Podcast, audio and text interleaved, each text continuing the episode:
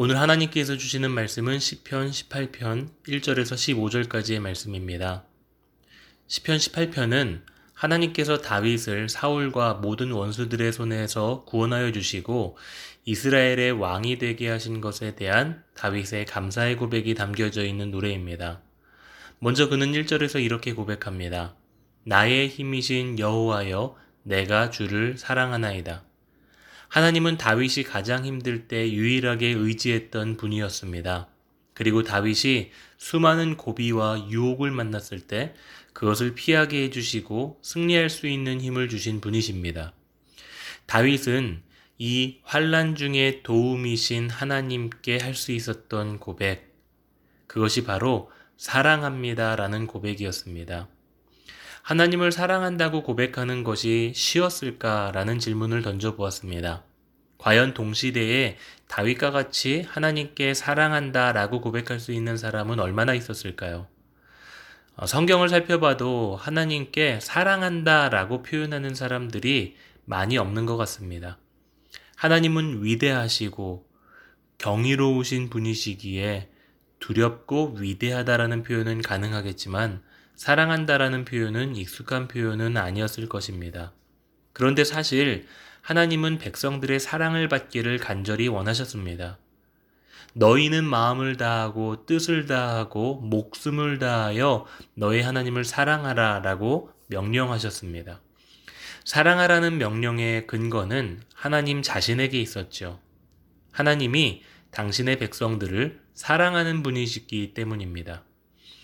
출애굽기에서 이스라엘 백성들이 이집트의 바로의 폭정 속에서 울부짖을 때 그 울부짖는 소리를 들으시고 모세라는 구원자를 통해 그들을 이끌어내셨습니다.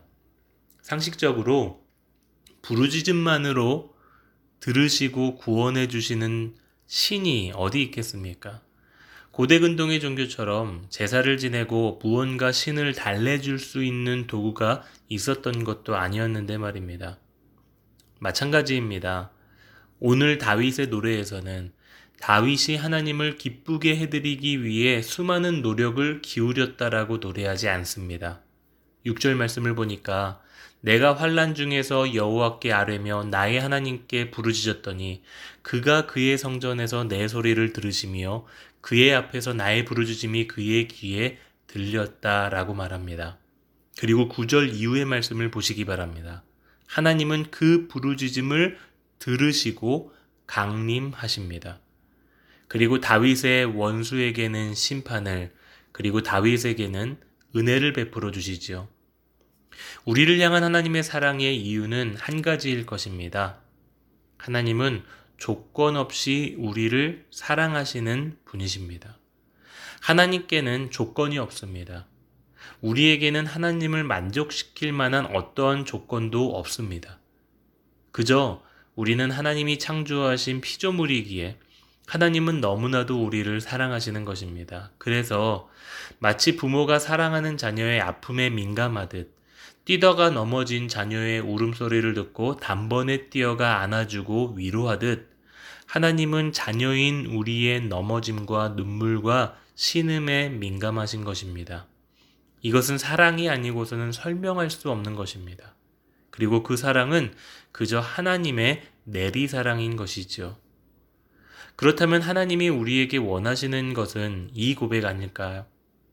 나의 힘이신 여호와여 내가 주님을 사랑합니다. 너무나 사랑하는 자녀가 도리어 나에게 사랑한다라고 말한다면 부모의 마음은 너무나도 기쁠 것입니다. 모든 것을 다 주고 싶은 마음일 것입니다. 다윗은 하나님의 이 마음을 잘 알고 있었습니다. 사랑받는 자녀인 것을 믿고 하나님께 할 수 있는 가장 최고의 고백, 내가 주님을 사랑합니다. 이 고백인 것입니다. 어쩌면 이 다윗의 고백이 하나님의 마음에 합한 사람이다 라는 평가를 받게 될 수 있는 것이 아니었을까요? 사랑하는 여러분, 우리를 환난에서 지키시고 보호하시는 분은 다름 아닌 우리의 하나님이십니다. 그분은 우리의 든든한 반석이시며 숨을 수 있는 요새가 되시며 보호하시는 방패요 구원의 뿌리시며 산성이십니다. 우리가 너무나도 받은 은혜가 많습니다.